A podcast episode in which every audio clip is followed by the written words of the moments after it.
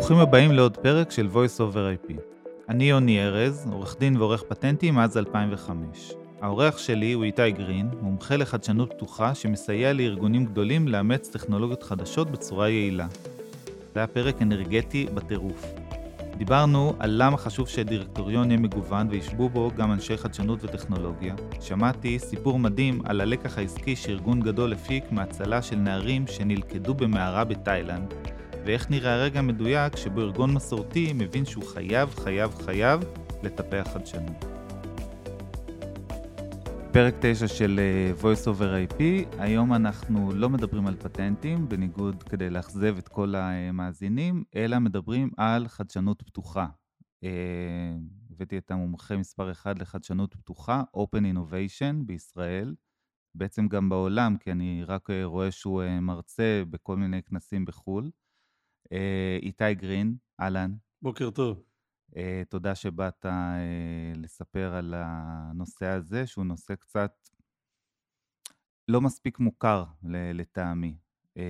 חדשנות פתוחה, Open Innovation. אולי נתחיל במה זה Open Innovation. אז Open Innovation זה בעצם ההופכי של חדשנות פנימית. אוקיי. עד לפני בערך עשר שנים, רוב הארגונים הגדולים, כשהם רצו לעשות חדשנות, הם עלה איזשהו רעיון פנימי בתוך הארגון, אמרו לאן צריך ללכת, עשו איזה הקטון, איזשהו סיור מוחות, אמרו צריך לעשות את זה. כתבו ספר אפיון, גייסו עשרות מהנדסים, מאות מהנדסים, מתכנתים, מפתחים, מנהלי מוצר. עשו את זה בעצמם. עשו את זה בעצמם. זה עלה הרבה כסף, זה לקח הרבה זמן, ובדרך כלל גם התוצאה לא הייתה משהו. ואז הבינו שבעולם שמתקדם כל כך מהר ומשתנה כל כך מהר, והטכנולוגיה היא לא חסם, אלא היא מאפשר, משהו שמאפשר שינוי מאוד מהיר, וזה המצב שלנו היום, שהטכנולוגיה היא גורם מאפשר ולא חוסם, אז הרבה יותר יעיל לעשות את הדברים בשיתופי פעולה עם מישהו שהוא מחוץ לארגון. בעצם במקום לפתח בעצמם אה, טכנולוגיה ומוצרים, הם כבר הולכים לחברה שזה עולם התוכן שלה, שהיא צברה מומחיות לאורך אה, שנים, שלא לומר עשרות שנים, ויוצרים איזשהו שיתוף פעולה. זה לפ... מה... לפעמים הגורם החיצוני הוא, הוא לא צבר עשרות שנים, okay. הוא צבר שנים בודדות אפילו, okay. אבל שם יש, אה, יש את הידע, את המומחיות, וגם את היכולת להוציא לפועל משהו, בלוח זמנים מהיר, ובכסף קטן. שזה מה שכולנו רוצים הרי. שהמוצר, שהמוצר יהיה עוד שמונה חודשים בחוץ, ולא עוד שלוש שנים, ובעשרות מיליוני שקלים של נכון, שכר עבודה. נכון.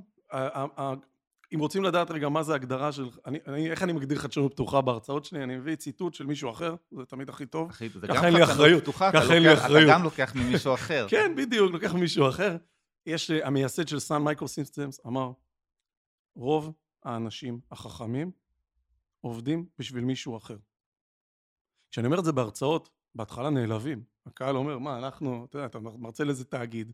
אתה כאילו אמרת להם שהם לא חכמים, נורא נעלבים. ואז אני אומר להם, רגע, רגע, תקשיבו רגע למשפט עוד פעם. רוב האנשים החכמים בעולם לא עובדים בשבילכם. לא עובדים בשביל עצמם. הם גם לא עובדים בשביל אמזון. הם גם לא עובדים בשביל גוגל. זה השלב שהקהל נינוח, כן? הוא, הוא אומר, אוקיי, אני מקום טוב, יחד עם אמזון, מצוין. איפה הם נמצאים? הם נמצאים או באקדמיה, או בחברות אחרות, או בסטארט-אפים. עכשיו ישראל, סטארט-אפ ניישן. אז האלמנט הזה... ישראל, ישראל היא מקום שהוא רווי באנשים חכמים בצורה שערורייתית. נכון. לפעמים זה... זה יוצר סיטואציות אפילו קצת עצובות, כי התחרות היא כל כך קשה, על, על מקומות באקדמיה ועל uh, מקומות ב, בסטארט-אפים, כשאתה רואה אנשים שהם כל כך טובים, אבל יש מישהו שהוא קצת יותר טוב, אולי כמו בפוטבול אמריקאי. אתה, אתה רואה שהוא ב... אתה רואה אנשים שהם באמת ברמה מדהימה, ויתרם מזלם שהם פשוט חיים בישראל.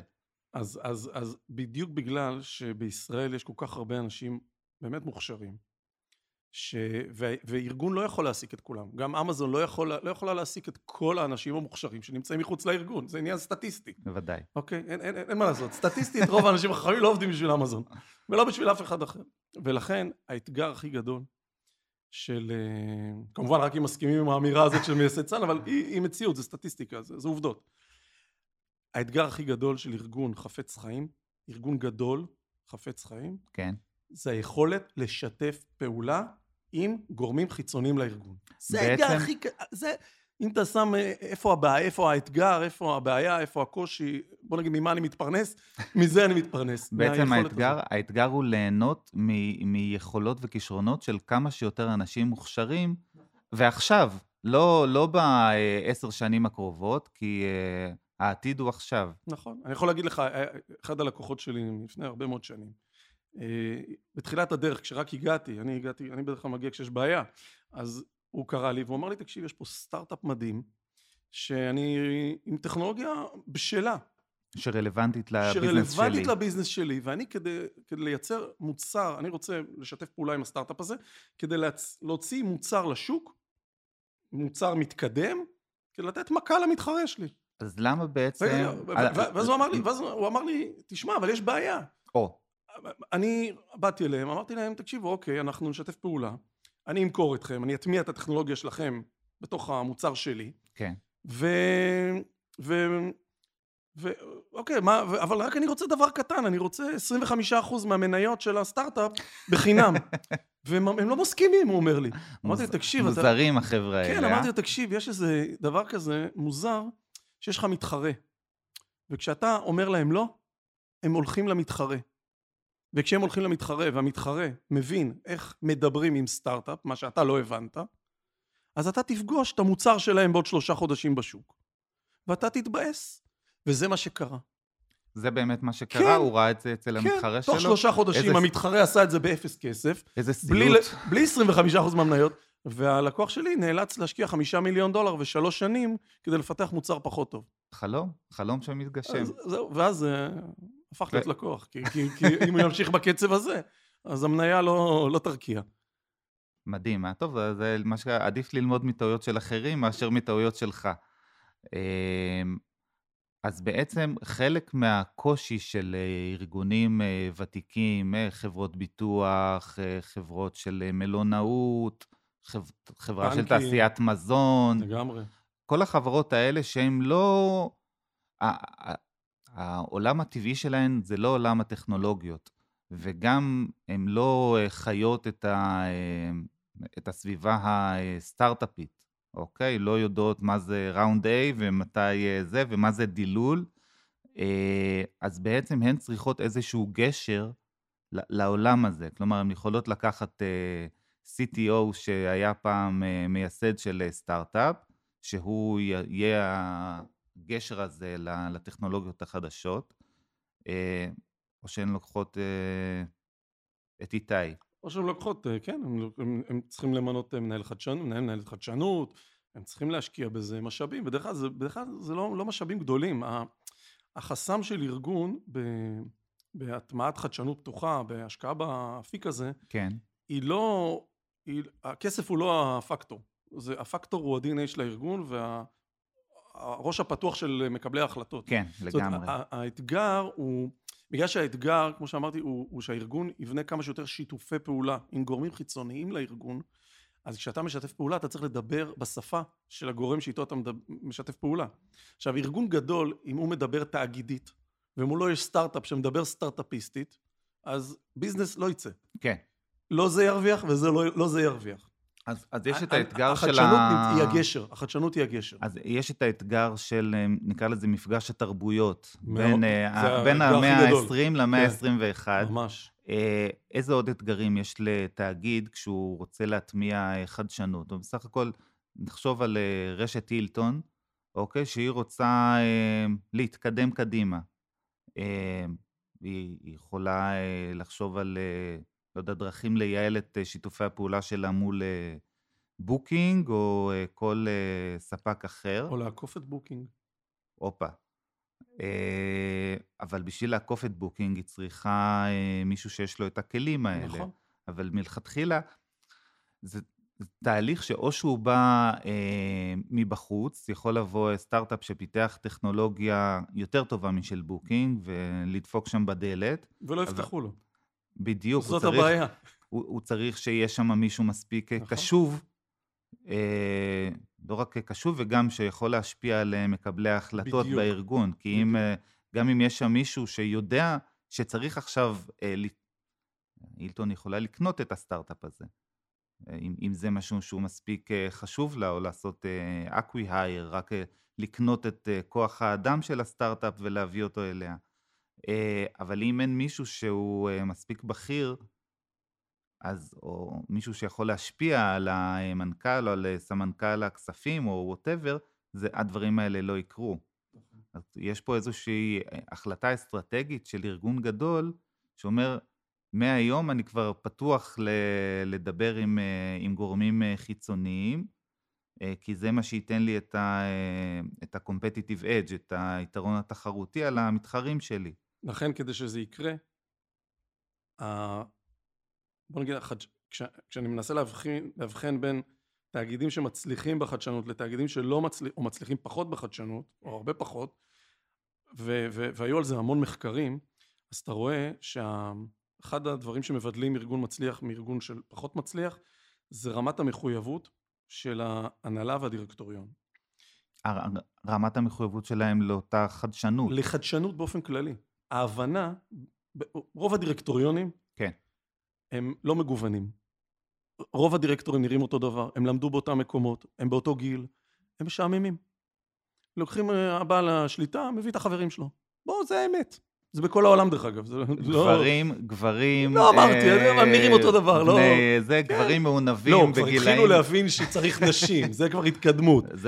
זה גם סוג של חדשנות. כן, אבל זה לא מספיק. צריך גיוון בדירקטוריון, הגיוון צריך להיות, וזה גיוון גילאי, לא רק מגדרי. ודאי. והיום הגיל הממוצע בדירקטוריונים הוא שישים, ב-אס אנד פי חמש מאות, ורק שני אחוז מהדירקטורים ב-אס אנד פי חמש מאות, הם מתחת לגיל חמישים וחמש. לא נכון. שזה מזע... ברמת, בעיניי, ברמת מזעזע. עכשיו, לא אמרתי, לא אמרתי, כן, ישר באים אליי הוותיקים, אומרים, לא אמרתי שלוותיקים אין ערך, רק אמרתי שצריך גיוון. שני אחוז מתחת ל-חמישים וחמש זה לא גיוון. יש מקומות שכבר עושים... נשיא ארצות הברית בין שמונים, וראש ממשלת ישראל הבאה בין שבעים וארבע, אז אנחנו במצב טוב. אבל יש מדינות אחרות שהמצב הוא אחר. ואז באמת...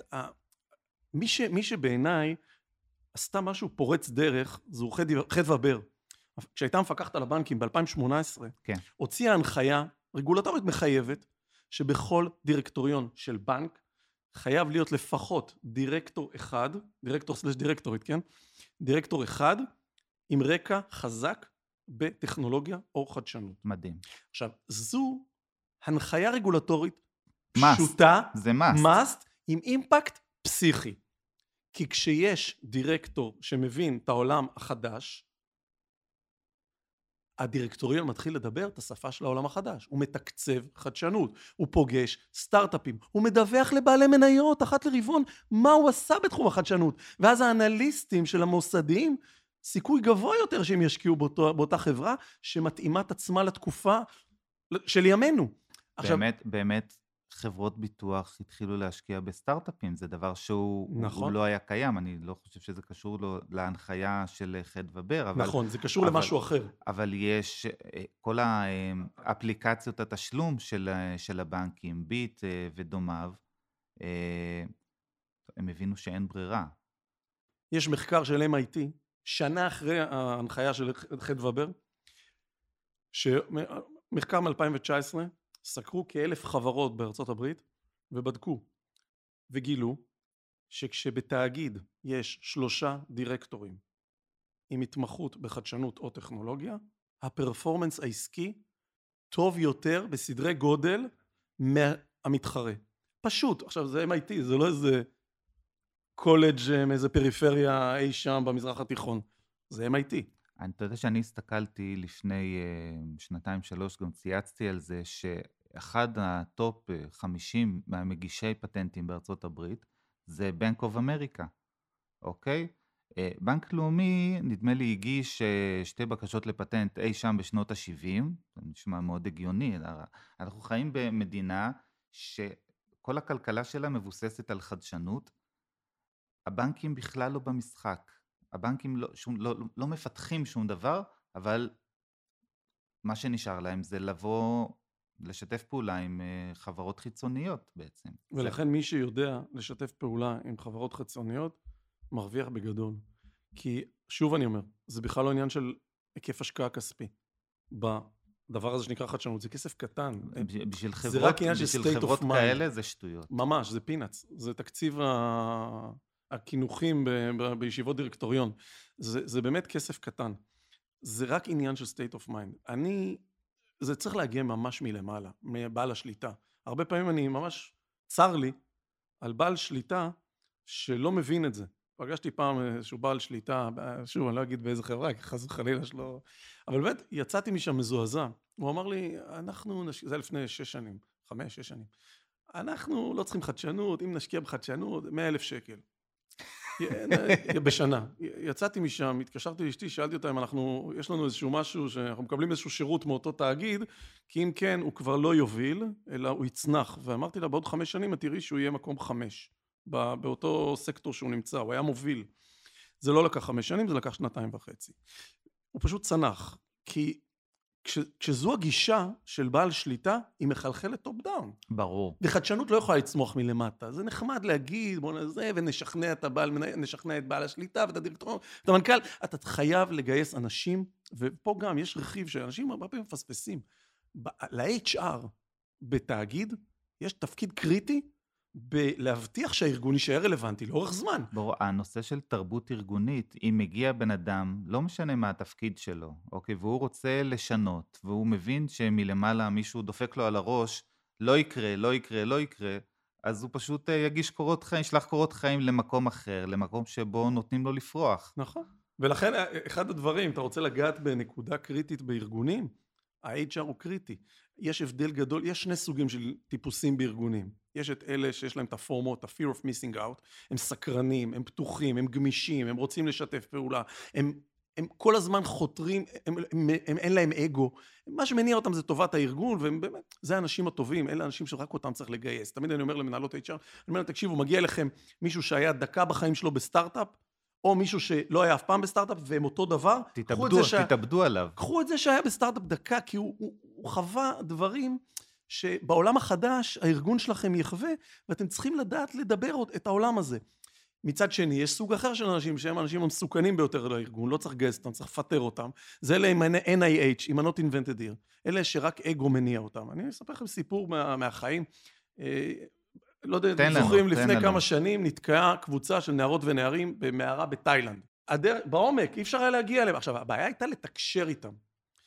שתי טכנולוגיות מרכזיות יכלו פוטנציאלית לאפשר תקשורת עם הנערות והנערים המסכנים האלה שנתקעו ימים ארוכים במערה בתאילנד.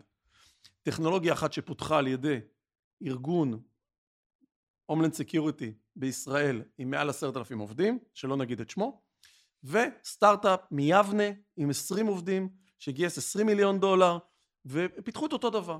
במקרה אני עבדתי בסטארט-אפ הזה, וכל רבעון היינו מגיעים ל-סי טי או של הארגון הגדול, הוא היה יושב עם הכתף אלינו, כאן בפודקאסט קשה להראות, אבל הוא, הוא היה רגיל פשוט מהצבא, הוא היה בכיר בצבא, הוא היה רגיל, אתה יודע, הוא הכי חכם, הוא יודע הכל, כל רבעון היינו מגיעים, היינו אומרים לו, תקשיב, בוא נעשה white label, בוא נעשה co-branding, בוא נש... אתם תפיצו אותנו, יש לכם אה, אה, ספרדשיט חזק, אתם יכולים לשים ערבויות, יש לכם אנשי שיווק ומחירות בכל העולם, אנחנו קטנים, יבנה.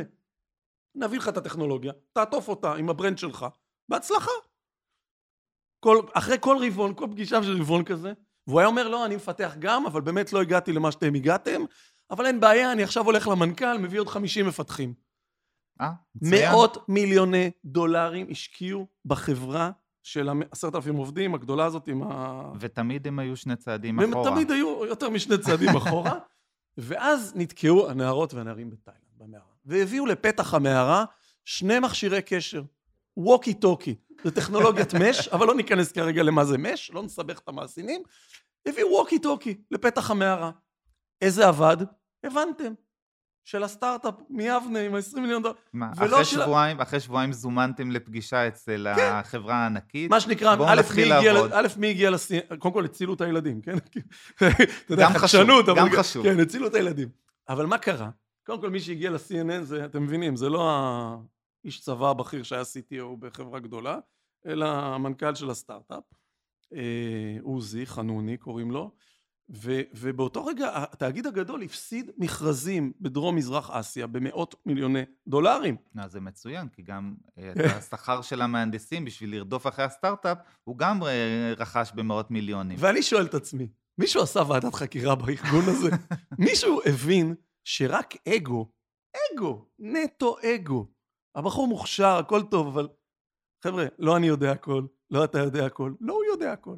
מחוץ לארגון יש אנשים מאוד חכמים, שכל מה שצריך לדעת זה לשתף איתם פעולה. מה, ו... ש... מה שהיה מפחיד אותי, אם אני הארגון הזה של אותם עשרת אלפים איש, זה שאני אתחיל עכשיו לשווק את הטכנולוגיה שלכם, של אותו סטארט-אפ מיבנה, הסטארט-אפ הזה יראה גידול בהכנסות, יתקדם, יתקדם לקראת אקזיט, מתישהו המתחרה שלי תקנה את הסטארט-אפ הזה, ואני לא אוכל להמשיך למכור את הטכנולוגיה הזו.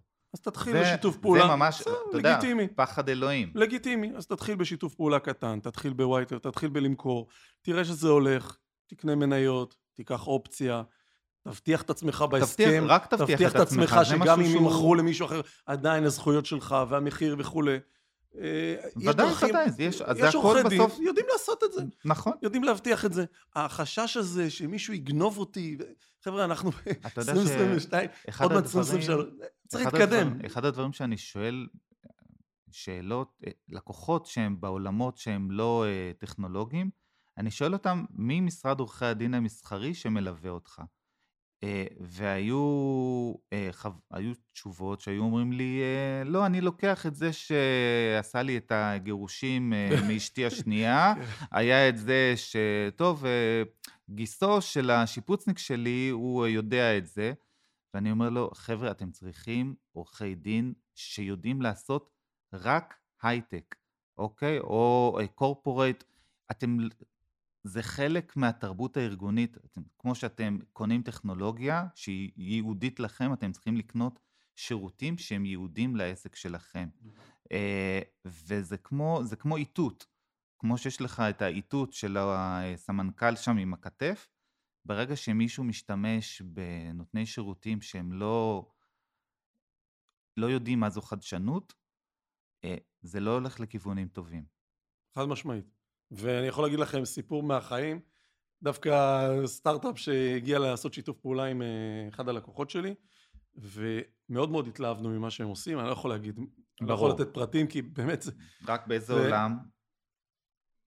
תוכנה ל... תוכנה, תוכנה, כן, אני לא רוצה, כי אתה יודע, זה מאוד רגיל, ובאמת, דווקא, וראיתי שהם הלכו למשרד עורכי דין, דרך אגב, משרד עורכי דין גדול, שדרך אגב גודל לא תמיד, עוד פעם, גודל הוא לא הפקטור, הפקטור זה המקצועיות. אבל כן? אתה יכול להגיד, להעריך שבמשרד עורכי דין של מאה עורכי דין ומעלה, יש כבר מחלקת הייטק מנוסה. כן, אז הם מ- נפלו מנוסה. בדיוק על זה, הם נפלו בדיוק על העורך דין, הכי שמרן, ש- שלא, שיעשה הכל כדי לדפוק את השיתוף פעולה עם התאגיד הגדול. איזה סיום. ואני באתי ואמרתי להם, תקשיבו, אני כאילו חורג מתפקיד, כי אני, אני, אני עובד עם, אני, מישהו משלם לי, זה החברה הגדולה, לא הסטארט-אפ. ברור. אז הרמתי לטלפון, באישור כמובן של הלקוח, ואמרתי להם, תקשיבו, אני באמת, יודע, אני גם עורך דין, יש לי, זה, יש לי בכיס, רישיון עורך דין, שתורם ללשכת עורכי הדין כל שנה איזה אלף שקל, אבל אמרתי, תקשיבו, אני אחרוג ממנהגי, ואני אומר לכם, העורך דין כרגע שמלווה אתכם, הוא, הוא לא יאפשר לכם לעשות שיתופי פעולה, אתם אפשר לסגור את העסק. הוא דיסייבלר, מה שאנחנו קוראים. כן, בדיוק, הוא רק אומר למה אי אפשר. עכשיו, אני אומר לכם, הלכתי, הלכתי, חיברתי אותם לעורכי דין אחרים, אמרתם, תקשיבו, לכו תראו, איך כן אפשר, תמצאו את הדרך, איך כן אפשר, אני מבין שיש מגבלות רגולטוריות והכל,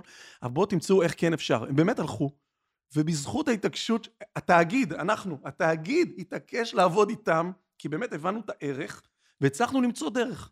הצלחנו. בטח, איפה שיש רצון, יש דרך. בדיוק. האמריקאים כבר נכון, לימדו אותנו. נכון, אם יש וויל, יש, נכון, חד משמעית. ו, והרבה פעמים אתה רואה סטארט-אפ, שבאמת הולך למה שנראה סנדלר, כמו שאתה אומר, העורך דין של הגירושים. זה, זה, זה לא יכול לעבוד. זה פשוט מקצוע. לא יכול לעבוד, ופתאום נכון. אתה, אתה רואה את ההסכם, לא משנה, הסכם התקשרות עם מישהו, או שהסכם העסקה, וזה לא עובד, זה לא יכול להצליח. חייבים ללכת למישהו שזו ההתמחות שלו, לא משנה במה. אני אתן לך עוד דוגמה, אני עושה הרבה מאוד, אצל לקוחות שאני עושה הרבה מאוד סדנאות חדשנות, אנחנו מביאים את הדרג ביניים, או הנהלה או דירקטוריון, כל פעם זה קצת אחר, ועושים להם כזה יום שלם, שבהתחלה אני נותן להם שעה להרצאה, מה זה חדשנות פתוחה, ואז אנחנו מביאים להם מרתון של עשרה סטארט-אפים, מתחומי התוכן שלהם, שנותנים מענה לאתגרים שלהם, ובסוף היום הם מחליטים, היושבים בחדר, עם מי מהסטארט-אפים רוצים להתקדם לפגישה שנייה, סטטיסטיקה, מתוך עשרה סטארט-אפים, שבעה, הם רוצים פגישה שנייה. שזה גבוה מדי כמובן, הם צריכים לצמצם. כי יש התלהבות, דווקא בגלל שהם לא מהעולם הזה, אז כל אחד נראה להם וואו. ואז בא אליי, לא, לא, סטארט-אפים שאנחנו מביאים להם ממש בפינצטה, לאתגרים הספציפיים שלהם, הם באמת נותנים להם פתרונות, הם נפתחים לעולם חדש, הם לא הכירו. מדהים. ובדרך כלל שאתה רואה יזמים, יזמיות, זה אנרגיה, זה באמת, זה עולם אחר. ואז אחרי שעשיתי איזה שלוש, ארבע סדנאות, זה אחד הלקוחות שלי הגיע לי אליי היועץ המשפטי שם, שהוא בכיר, זה ארגון גדול עם מחלקה משפטית רצינית, ואמר לי, תקשיב, שמעתי שאתה עושה סדנאות פה לכל מיני אגפים אחרים, למה אתה לא עושה לנו? מה, אנחנו לא בסדר? אמרתי, תקשיב, צודק, אבל רק מה, אצלך, במקרה שלך, אני, אני מבקש, אני אחראי על כל התוכן מהבוקר עד, עד הערב, כל התשע שעות, אני אחראי. אני אחראי מה התכנים, okay. מה אני מביא. ועשיתי לו תרגיל, הבאתי לו, יש את ההרצאה שלי, במקום עשרה סטארט-אפים הבאתי רק שישה, והבאתי לו שני משרדי עורכי דין, שמתמחים בהייטק. גדול. ועשיתי לו את זה, בסוף הסדנה, הוא בא ואומר לי, איתי, עשית לי תרגיל. אמרתי לו, נכון, אבל אתה הסכמת, נכון? הוא אומר, תקשיב, הוא אמר את זה לפני, לפני העובדים במחלקה המשפטית, איש מדהים. הוא אמר לנו, תקשיבו, היום גילינו שיש דברים שאנחנו לא מבינים בהם. איזה יופי, זה בדיוק מה שדיברנו קודם על האגו. ואתה יודע מה הוא אמר לי? יש לך צ'ק פתוח? תביא איזה משרד עורכי דין שאתה רוצה, כי לנו אין בתוך הארגון את הידע לדבר עם סטארט-אפים. אנחנו מדברים עם ספקים, מתקשרים עם לקוחות. עובדים, דיני עבודה. עובדים, דיני בטח, עבודה. זה בטח ארגון כזה. כל ש... סטארט-אפים לא מכירים. אמרתי לו, וואלה, הבנת. זה התרגיל שעשיתי לך, זה הכל.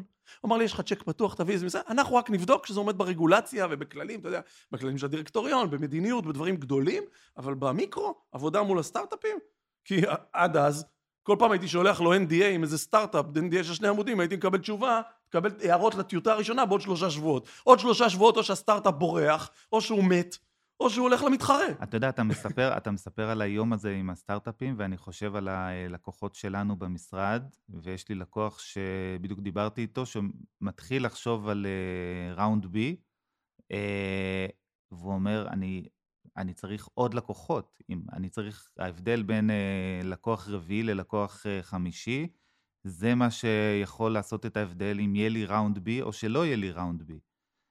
ופשוט, ומצד שני, הארגונים הגדולים, הם צריכים אותם, כלומר, הסימביוזה פה היא זועקת לשמיים, וגם, אתה יודע, ברמה הארצית, יש פה פספוס, או בזבוז של משאבים, אלה רוצים לינוק, והם לא יודעים מספיק שהם רוצים לינוק את הטכנולוגיות החדשות, ואלה שרוצים להעניק, רק תחבר אותי, והם לא תמיד... אתה יודע, לא תמיד יכולים, כלומר, הגשרים האלה רוצים, לה, רוצים לקרות משני הכיוונים. חד משמעית.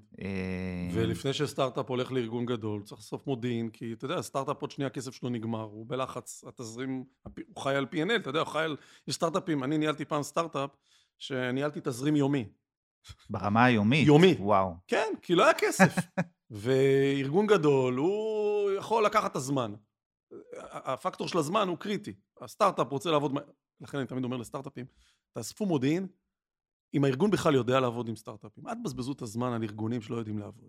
וגם כשאתם כבר מוצאים את הארגון שכן יודע, היום מאוד קל למצוא את הצ'מפיון בתוך כל ארגון, את אותו מנהל, מנהל, מנהל חדשנות, שיש להם את היכולות, מה, מה זה מנהל חדשנות טוב? אתה יודע, הרבה פעמים מתקשר אליי מנכ"ל של ארגון גדול, אומר לי, תקשיב, אני רוצה למנות מנהל חדשנות, תביא לי מנהל חדשנות.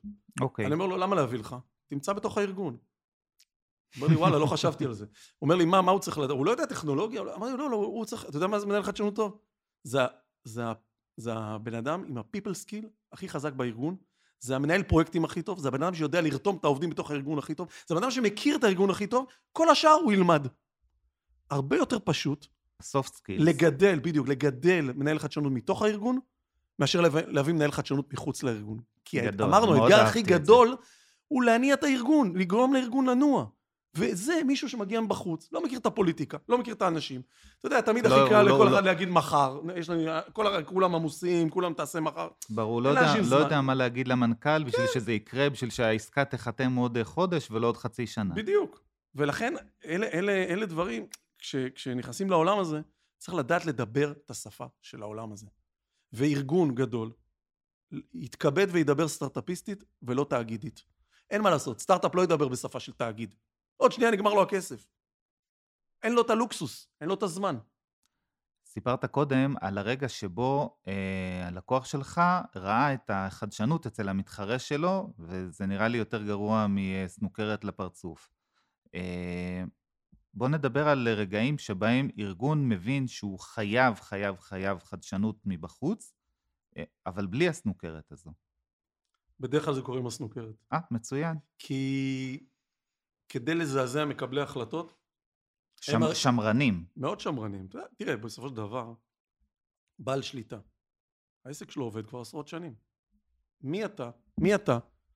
סטארט-אפיסטית קטנה מהבינתחומי שמגיעה ואומרת לו, או מהאוניברסיטת תל אביב, אומרת לו, יש לי משהו שיעשה לך שינוי בעסק, ואתה חייב אותו. מי את? אני עשרות שנים, העסק שלי מרוויח כסף. והוא מעסיק אלף וחמש מאות עובדים, אם לא... כן, מעסיק מעל אלף עובדים. מי אנחנו ש... הנקודה שמקבלים, זה בדרך כלל רק הסנוקרת. כי בן אדם כזה צריך לקבל זעזוע. הוא צריך להבין, תראו, בסופו של דבר, ארגון גדול מכיר את המתחרים שלו, הוא חושב שהוא מכיר את המתחרים שלו. כן. כל בוקר הוא קם, אותם מתחרים, נכון? הוא לא מבין שבוקר אחד הוא יקום, ויהיה לו מתחרה חדש. הרי מי חשב שאמזון ייכנסו לעולם הביטוח? יש איזו חברת ביטוח שחשבה שאמזון ייכנסו לעולם הביטוח? מישהו חשב ש... ש...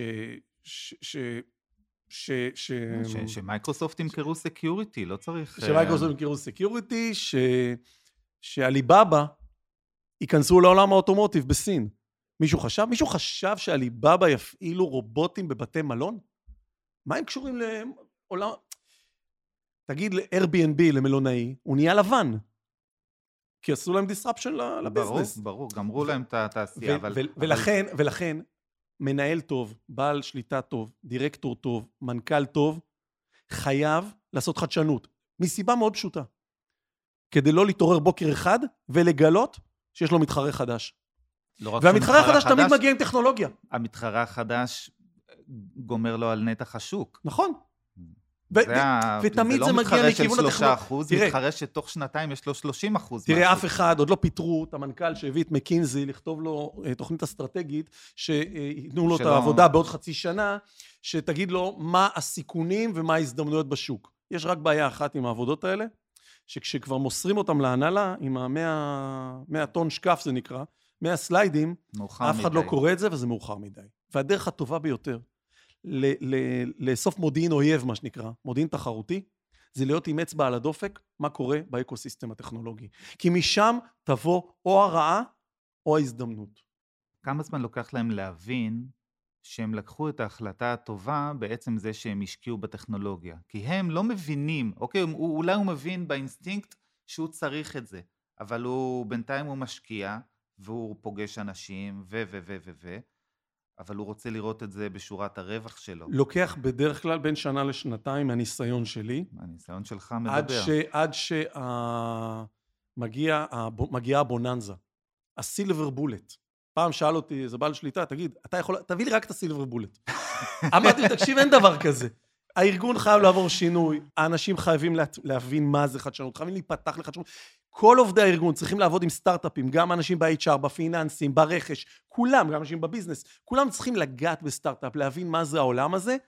בעוד שנה, שנתיים, אתה תראה, אחד הלקוחות שלי עשה שלושים וחמישה פיילוטים עם סטארט-אפים ב-אלפיים תשע עשרה. זה יותר מבנק לאומי ופועלים ביחד, בעולם... זה פעם בשבוע וחצי סטארט-אפ. לפיילוט. לפיילוט, זה לא להיפגש. וחצי מזה עבר להטמעה, זה לא, זה פיילוט, זה כל הארגון היה על גלגלים. וואו. הסטארט-אפ ה-שלושים וחמש היה הסילבר בולט. זה היה סטארט-אפ שכשהמנכ"ל ראה את הפיילוט, שהפיילוט עשינו אותו תוך שבעים ושתיים שעות, המנכ"ל היה עם פה פעור, ואמר לא רק נעשה אינטגרציה, אלא גם נשקיע בסטארט-אפ. מסיבה מאוד פשוטה. כי אם לא נשקיע בסטארט-אפ... מישהו אחר. לא, הוא פשוט, הוא פשוט יפסיק לתמוך בעברית. אז אמרו לי, לא, אמרו לי, אמרו לי, לא, לא, אנחנו נחתים אותו על הסכם, שהוא ימשיך לתמוך בעברית. אמרתי לו, אוקיי. הגשש אמר פעם, תעשה מזה קבלת שבת, תעשה מזה תיירה. מה, נו באמת, עכשיו הארגון הגדול ילך ויתבעת הסטארט-אפ בבית המשפט המחוזי בתל אביב? מתי יהיה פסק דין, יוני? על זה שהפסיקו לתבוע. כן, יוני, מתי יהיה פסק דין? ספר לנו כמה שנים יהיה. הוא הפר את החוזה, הוא הפר. כי בא אליו שחקן גדול מחול, שם לו עשרה מיליון דולר, אל תתמוך בעברית, תתמוך רק באנגלית. נגמר המשחק. כן, מה עכשיו, נחכה לפסק דין? אתה מבין, זה לא, זה לא יקרה, נכון? אם אתה לא שם כסף, זה לא יעבוד. והוא השקיע. והוא השקיע בסטארט-אפ הזה. והוא יושב שם כדירקטור, כדירקטור בסטארט-אפ הזה, והוא מבטיח את זה שהסטארט-אפ ימשיך לתמוך בעברית, כי אחרת הביזנס הלך. גדול. וזה הבנה, זה רמת הבנה מאוד גדול, מאוד, זה רמת בשלות מאוד, מאוד, הבנה מתקדמת של הערך של חדשנות. אני אספר לך עוד סיפור אחד לסיום על, על, על, על חדשנות. אחד הלקוחות שלי טס לגרמניה, לתאגיד ענק של שלושים מפעלים, מחזור של ארבע וחצי מיליארד יורו, משהו מטורף. אותו תאגיד גרמני היה לקוח של הלקוח שלי, של החברה הישראלית, שנסחרת בבורסה. והמנכ"ל הישראלי הגיע לביקור שם אצל המנכ"ל, שהוא במקרה גם הבעלים של המפלצת הזאת הגדולה, והתאגיד הגרמני היה לקוח של, של החברה הישראלית. קנה ממנו בכל שנה בערך בעשרה מיליון יורו. באותו ביקור, אמר, סיפר הגרמני לישראלי, משנה הבאה אני מתחיל לקנות בסין. כי מה שאני קונה ממך בעשרה מיליון יורו, אני יכול לקנות בשבעה מיליון יורו בסין. שלושה מיליון יורו, כסף. גם בתאגיד כזה גדול, שלושה מיליון כסף. ברור, אם בכל זרוע הוא חוסך שלושה מיליון, בשורה התחתונה זה מאתיים. נכון. ואז הוא בא לדרך בביקור הזה, הציג לו את החדשנות הפנימית, המאוד מרשימה בגרמניה, שהוא עושה בתאגיד הבאמת גדול שלו. ואז המנכ"ל הישראלי, ממזר, אמר לו, תקשיב, הבנתי, דבר אחד רק תעשה, לפני שאתה שולח את ה-פי או לסין, את ההזמנה, את העבודה מסין. תעשה לי רק דבר אחד, תבוא לביקור בישראל. תבוא לביקור קצר. אני רוצה להראות לך את החדשנות שאנחנו עושים בישראל. ארבעה שבועות עברו, הוא נחת עם המטוס הפרטי, mm-hmm. שני מנהלי קרן ההון סיכון שלו, שהוא מאה אחוז מה-אל פי, בסדר? הוא ה-אל פי, מאה אחוז, ברור, ברור. ועוד איזה בכיר שם, איזה זמכה חדשנות. ה-אל פי זה ה-Limited Partner ב-וי סי, שבעצם אומר שהכסף שמושקע ב-וי סי הוא שלו. כן, זה תכל'ס, זה קרן של תאגיד. קורפורט וי סי, הגיעו לישראל, המנכ"ל הישראלי אמר לי, תקשיב איתי, אתה קורא לו את הצורה, אתה מראה לו את כל הטכנולוגיות הכי קאטינג אדג' שיש, עליך, עשרה מיליון יורו הזמנה, עליך, על הראש שלך. הבחור נחת בישראל עם המטוס הפרטי שלו ביום חמישי בבוקר, והמריא חזרה ביום שישי בצהריים. אני זוכר את זה כמו, קראנו לו את הצורה. הוא פגש חמישה עשר סטארט-אפים, כל סטארט-אפ לחצי שעה. הוא פגש קרנות, הוא הבין את האקוסיסטם בישראל, ולא סתם הפגשנו אותו עם סטארט-אפים, אספתי לפני זה את האתגרים שלו. הבאנו לו, כל סטארט-אפ היה בול לפוני. ביום שלישי, קיבלנו את ההזמנה של עשרה מיליון יורו. הבן אדם הבין, ששווה לו לשלם שלושה מיליון יורו יותר, בשביל להיות עם רגל יציבה, בישראל, באקוסיסטם היזמי. אותו, אותו, לקוח, אותו לקוח שלו הפך להיות הנציג שלו פה ב, בישראל, באקוסיסטם. מדהים. והיה עולה לו הרבה יותר כסף, לזכור משרדים ולהעביר אנשים כדי להקים פה מרכז חדשנות. ככה, הלקוח שלו, כן? הספק שלו, סליחה, בישראל. הוא מרכז החדשנות הוא מרכז שלו החדשנות בישראל. שלו, כן. ואז הוא גם, הוא גם משלם שלושה מיליון יורו יותר, אבל אתה יודע, טוב מאוד, שלהקים מרכז חדשנות במדינה זרה, זה הרבה כסף, עד שאתה מוצא את הבן אדם שאתה יכול לסמוך עליו וכו'. פה היו יחסים של הרבה מאוד שנים בין, בין התאגידים. אז, אז, ש... אז שילם עוד שלושה כן. מיליון. עכשיו, עשרה מיליון יורו, זה הרבה כסף. לאותו, לאותה חברה זה הרבה מאוד כסף. הרבה מאוד כסף. של החברה הישראלית. ישראלית, בוודאי. הרבה מאוד כסף. ובאמת, יאמר לזכות אותו מנכ"ל, זו דוגמה למנכ"ל עם ויז'ן, עם... תקף, הוא, בוא נאמר שהוא תקף את הבעיה בצורה ש, ש, שהיא בעצמה חדשנית, הוא לא בא ולהראה לו את המוצר שלו ואמר לו תראה איזה מוצר מדהים יש לי, אלא תראה איזה אקוסיסטם מדהים יש לי, שבעצם מאפשר לך לקבל את המוצר הכי מדהים. וכמה עלתה החדשנות באותה חברה? מאה וחמישים אלף יורו בשנה, והוא הציל הזמנה של עשרה מיליון יורו, זה כל הסיפור. מנכ"ל חכם, ממזר, שמבין את התמונה המלאה, יודע לשים את האצבע. וישראל היא באמת מקום שהוא מגנט לחדשנות. ויש בישראל למעלה מ-חמש מאות תאגידים בינלאומיים שעושים חדשנות. קשה להגיד שהם מנוהלים על ידי חמש מאות מטומטמים. הם כנראה מבינים משהו, ה-חמש מאות תאגידים הבינלאומיים האלה. הם לא עושים את זה בגלל... אף אחד לא עשה את זה מציונות. כן, לא מציונות, לא בגלל יהדות, לא בגלל שסבתא שלו הייתה פה, ולא בגלל שמישהו התנדב בקיבוץ חודשיים. הם עושים את זה ביזנס. רק ביזנס. וזה באמת הערך במקום הזה, וחברות בינלאומיות מבינות את זה, הרבה יותר חברות ישראליות מתחילות להבין את זה, ופשוט צריך לדעת לעשות זה נכון, כמו שכל דבר שאתה עושה. צריך לדעת לעשות נכון, זה הכל. איתי, תודה רבה. שמחתי. נהניתי לא רע. אני מקווה שגם אתם, ותודה.